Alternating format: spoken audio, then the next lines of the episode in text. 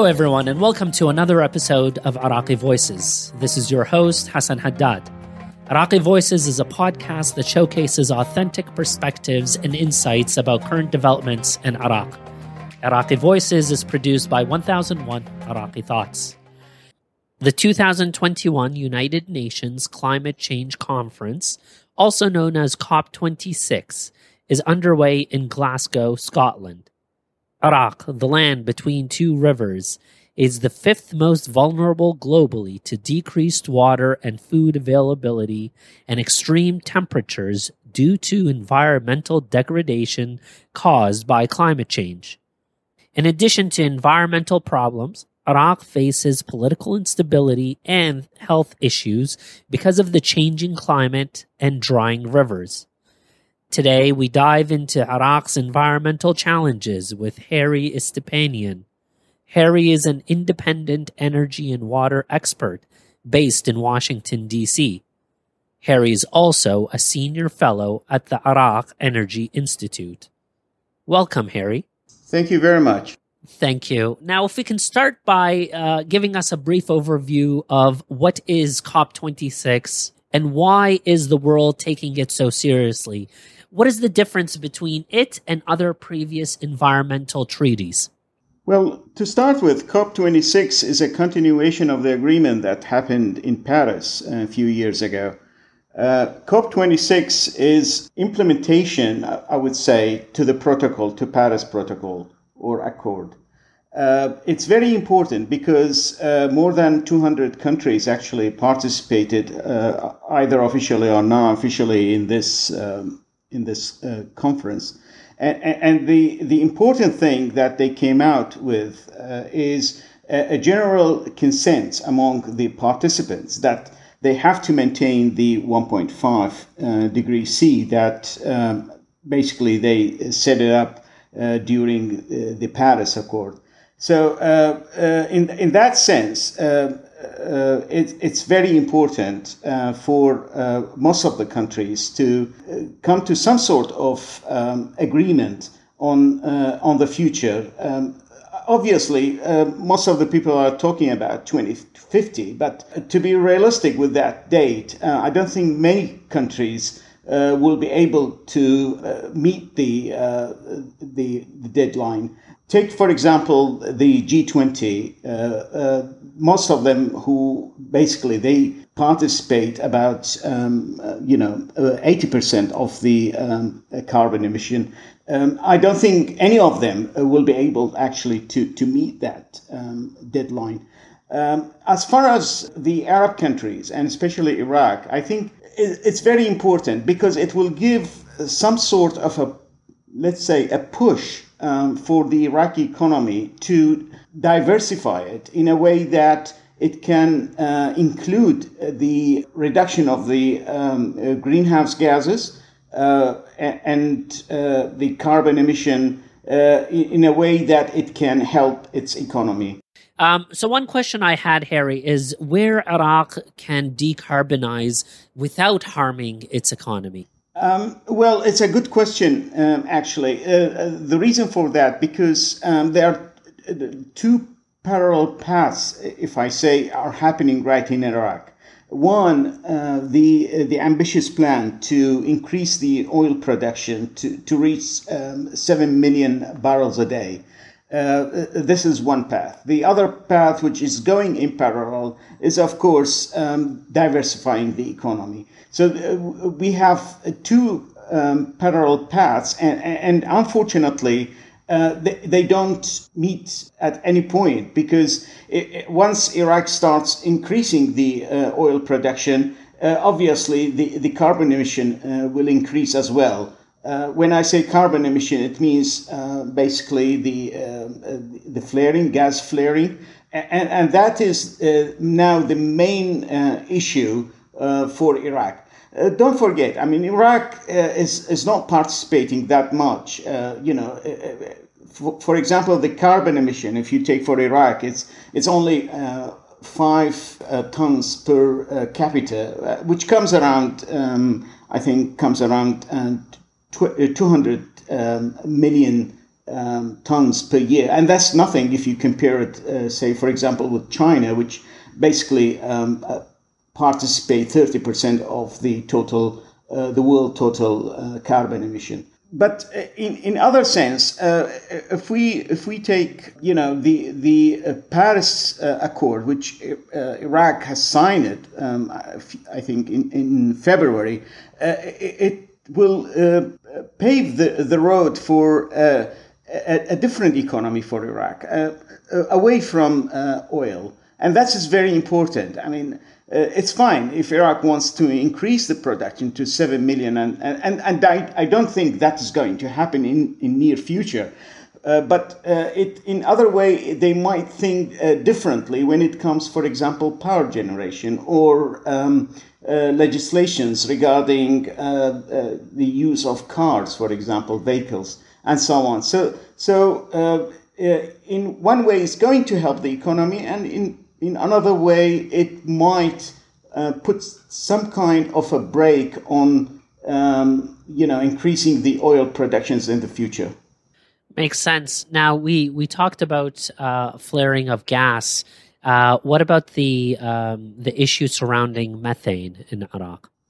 Uh, well, if, if you if you look to Iraq, um, actually, uh, it's it's, uh, it's it's not only uh, gas flaring that is polluting uh, the air. For example, um, uh, you know, um, the air pollution or carbon emission actually comes from other industries as well. Mainly, it comes from you know oil refineries. Um, it comes from um, asphalt, cement, brick factories. Uh, all this kind of things are uh, contributing to the uh, gas emission.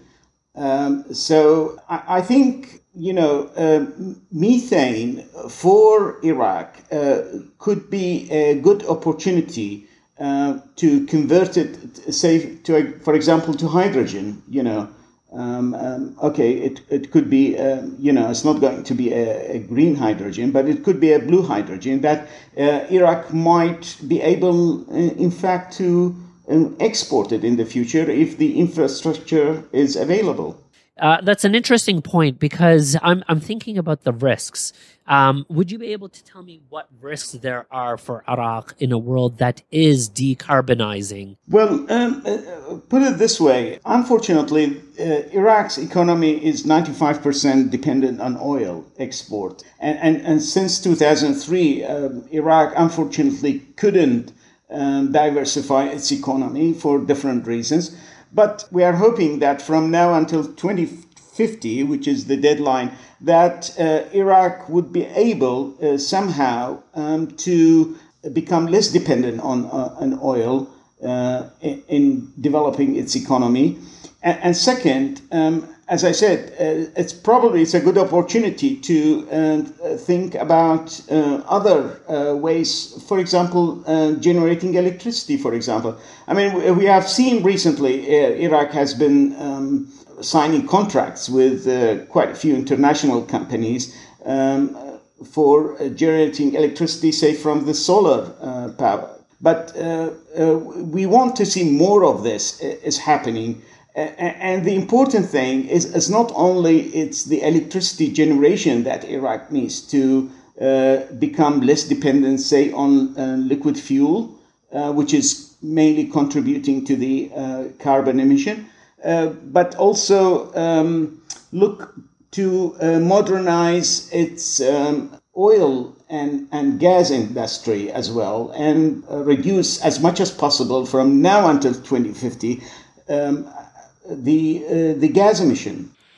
It's it's an interesting point you bring up, uh, Harry, about um, uh, electricity generation. What role do you see renewable energies playing in providing power? Well, if you look to the the entire region, um, solar energy uh, in general is, is, is, is becoming very popular, especially in, in, the, in the Gulf states. Um, uh, other countries like Egypt, Jordan, were also, um, you know, uh, for years been uh, trying to uh, diversify uh, their uh, generation mix. Um, Iraq has the potential um, for solar, surely, especially in the western and southern parts of Iraq. Definitely, it can contribute in reducing the gap between the demand and the supply. Uh, however, uh, we, we need to be very careful with this, and I keep saying this always that Iraq's case um, is different from other cases. Um, you know, with uh, having such a fragile um, electricity network, uh, it's not going to help too much uh, the renewable uh, in, um, you know, meet the demand uh, in the future. It has to go in parallel with uh, other conventional um, generation methods, such as um, um, gas, for example. Now, you said the, the, the potential is there and and there are risks uh, associated with these renewables. In your opinion, what more needs to be done to promote this potential? Uh, it's a very good question. Um, uh, the problem with Iraq is always is the uh, legislation part. Uh, it's very weak. Uh, the weak legislation is hurdling the development of electricity, energy sector in, in general and, and that's the main issue uh, with um, uh, why Iraq uh, just started to invest in the um, renewable energy. Uh, I think they can. I think uh, the the next government will have a big or huge responsibility, um, actually, to encourage the investment in the renewable energy, but on the same time, um, in, in, conventional um, generation as well. But unfortunately, with the conventional generation, uh, uh, you need to prepare the infrastructure, especially uh, providing gas. Gas uh, is very important for Iraq, and um, reducing uh, the gas flaring, although I, I it. actually by um, 2025, I think that was the target. I think they shifted now to 2030 to uh, reach the zero flaring. I, I, don't think they will be able to reach it even with 2030 because um, if uh, they continue uh, increasing um, uh, the production, uh, associated gas will come, which is basically contributes about 70 or 80 percent of the um, gas uh, reserve in Iraq. What is it going to take to get Iraqis to talk more about the environment and addressing our very serious environmental problems?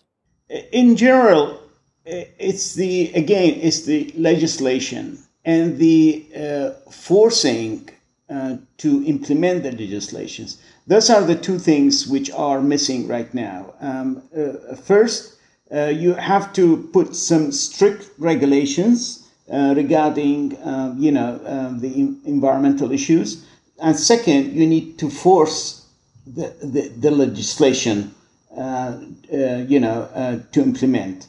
those are the two things that Iraq needs right now. Um, when, when, when you say, for example, power stations, for example, you, you need to have very strict regulations in, in terms of the emissions, say, for example, CO2, NOx, and so on.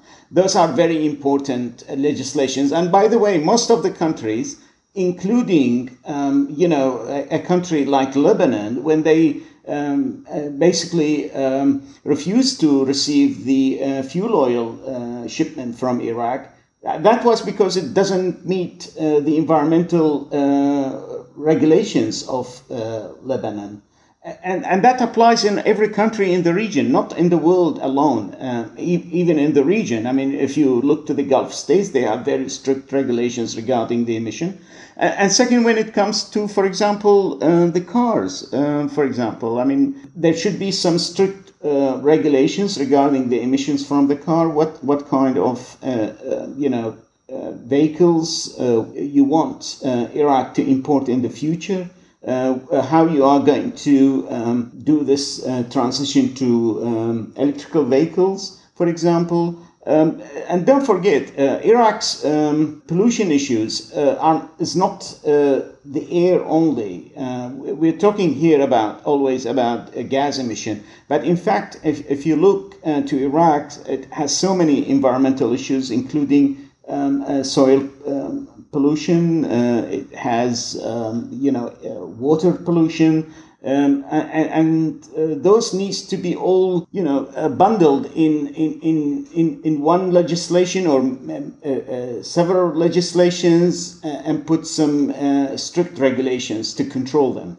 I'm glad that you brought up um, water because it pertains to a question that I've got. But first, since you brought up the deal that Iraq signed with Lebanon if our exports did not fit their environmental regulations, then why did we and they sign this deal to begin with? Well, um, uh, to start with, uh, the deal actually uh, uh says that uh, uh, there will be a swapping of the Iraq fuel oil with a refined fuel oil with, loss, with less sulfur um, so um, Lebanon will take that, uh, you know, um, fuel oil shipment and uh, swap it with uh, low sulfur uh, fuel oil uh, to use it for their power stations. So it's actually they are not going to um, uh, use the Iraqi um, fuel oil.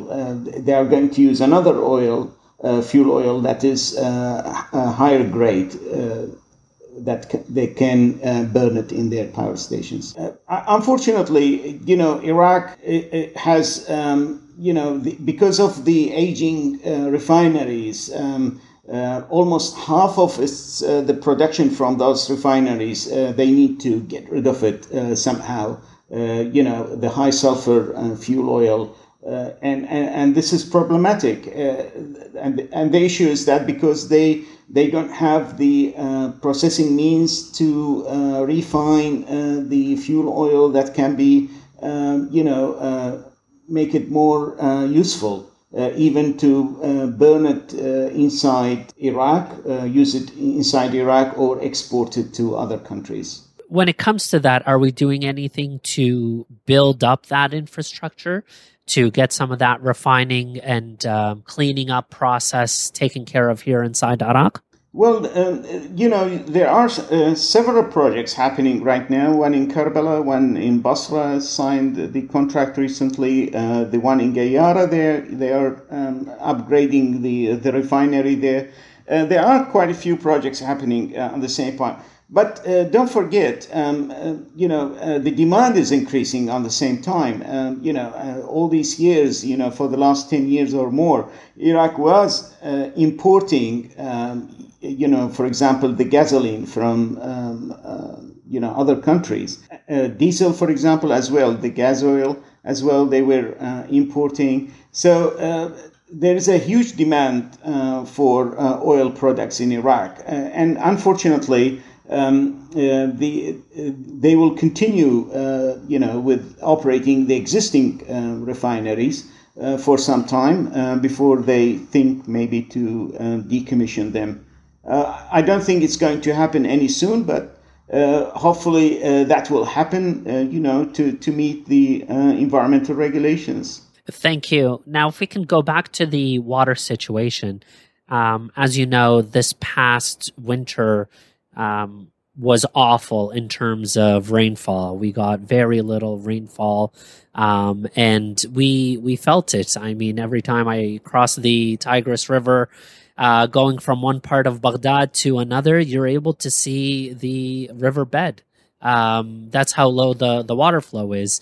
Would you be able to give us a little bit about what the water situation in Iraq looks like now?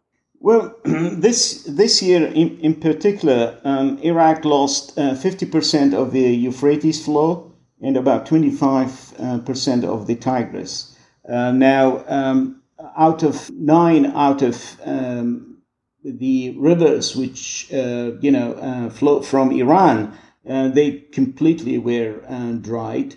Um, so, uh, and of course, we know about uh, as well, uh, Sirwan, what's happened to it. So, uh, and and uh, unfortunately, um, I, I, put the problem, uh, the water problem uh, of Iraq, on the blame on on the governments, the successive governments, not this government alone, the successive governments, and and and this goes probably back in the seventies when um, Turkey started to build the um, the GAP projects.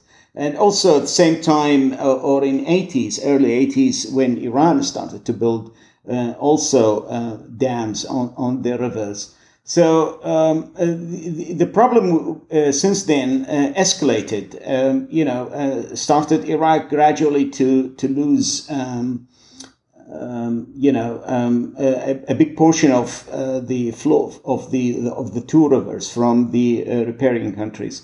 Um, I, I, think Iraq, on the long term, needs a, a new, I would say, integrated uh, water management uh, plan, uh, not only to depend on the neighboring countries to get the um, you know the water that it needs for um, uh, irrigation mainly because uh, mostly um, like uh, I think 85% or close to 90% of, of the water in Iraq is required for irrigation and the rest is used for industry and you know for drinking and so on so I think for irrigation needs Iraq needs to uh, adopt new new um, new plan. Uh, it shouldn't depend uh, because we see that both countries, um, neighboring countries, uh, I mean um, Turkey and Iran, they refuse to uh, sign any um, any agreement with Iraq uh, and not to um,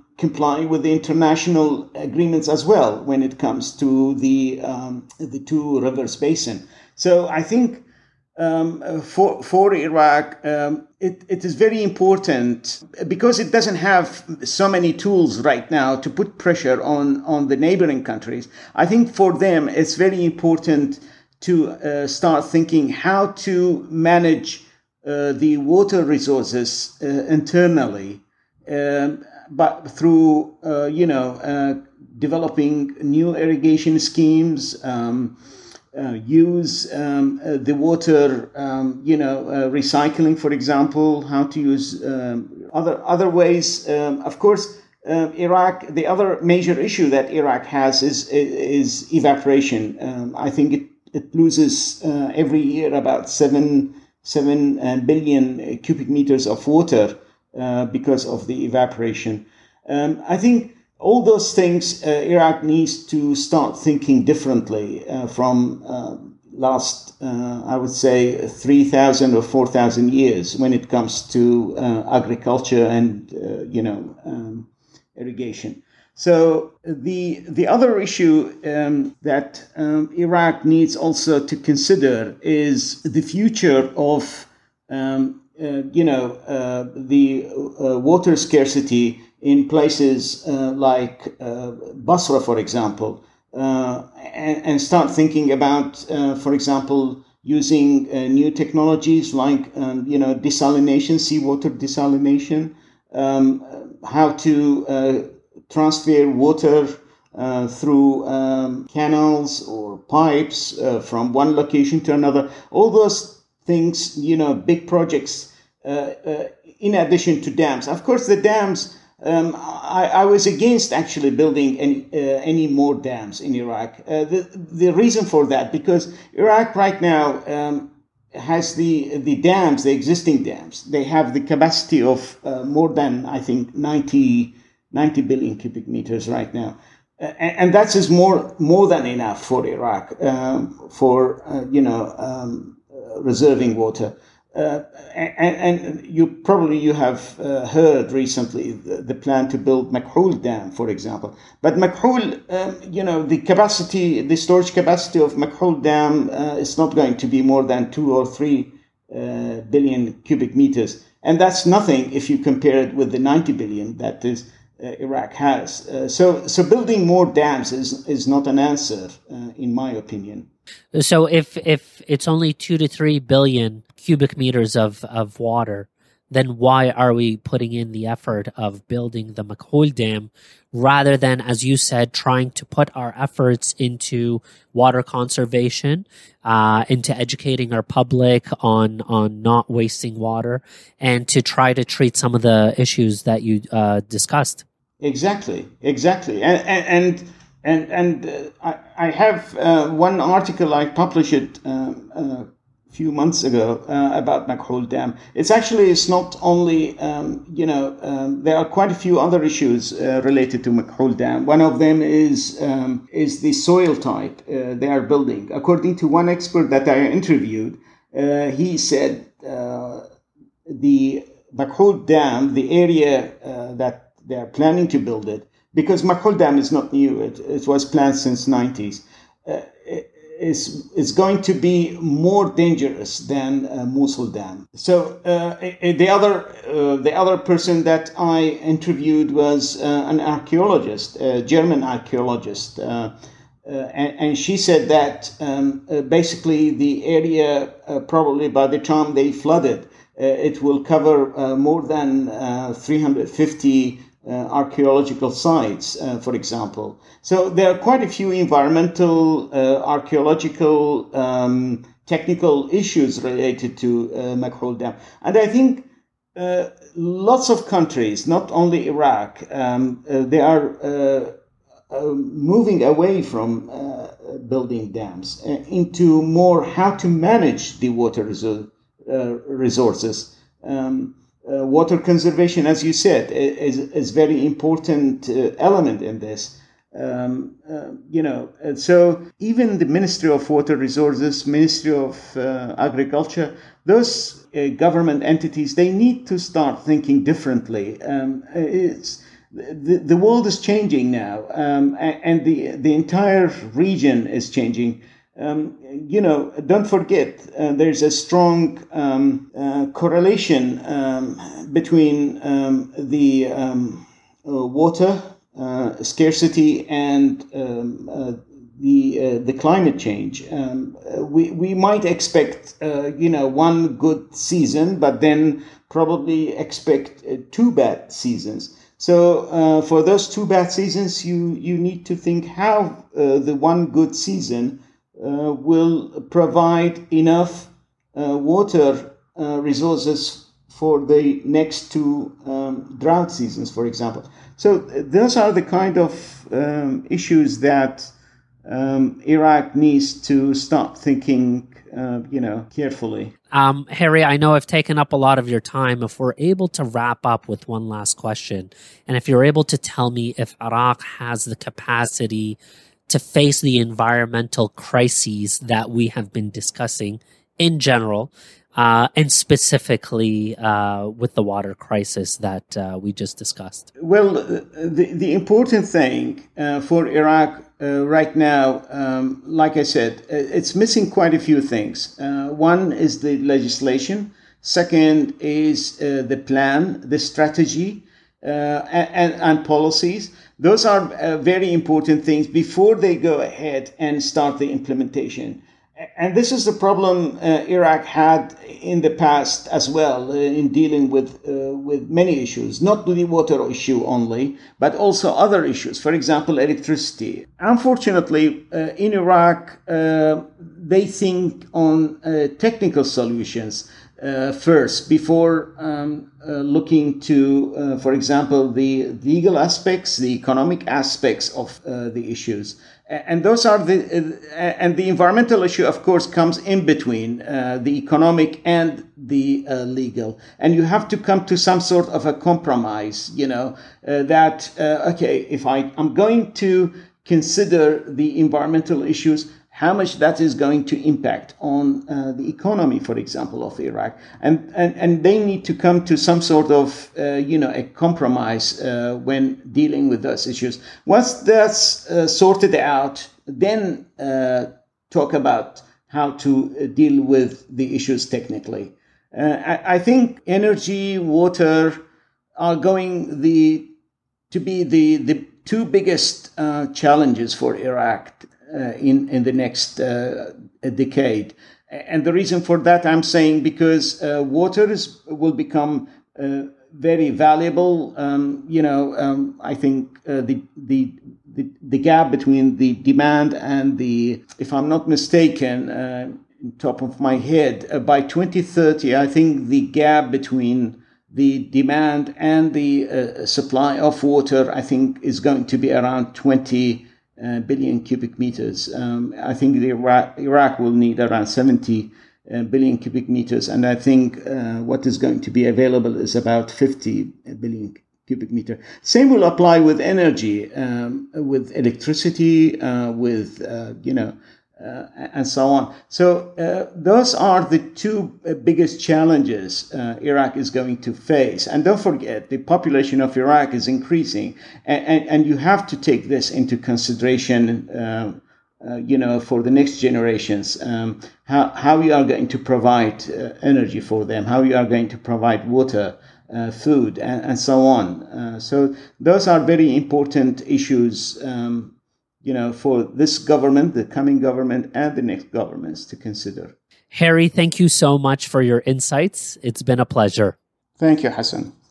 We hope that once the new parliament is sworn in, it will focus on Iraq's environmental challenges and pass legislation that protects Iraq's water resources for the sake of Iraq's future generations.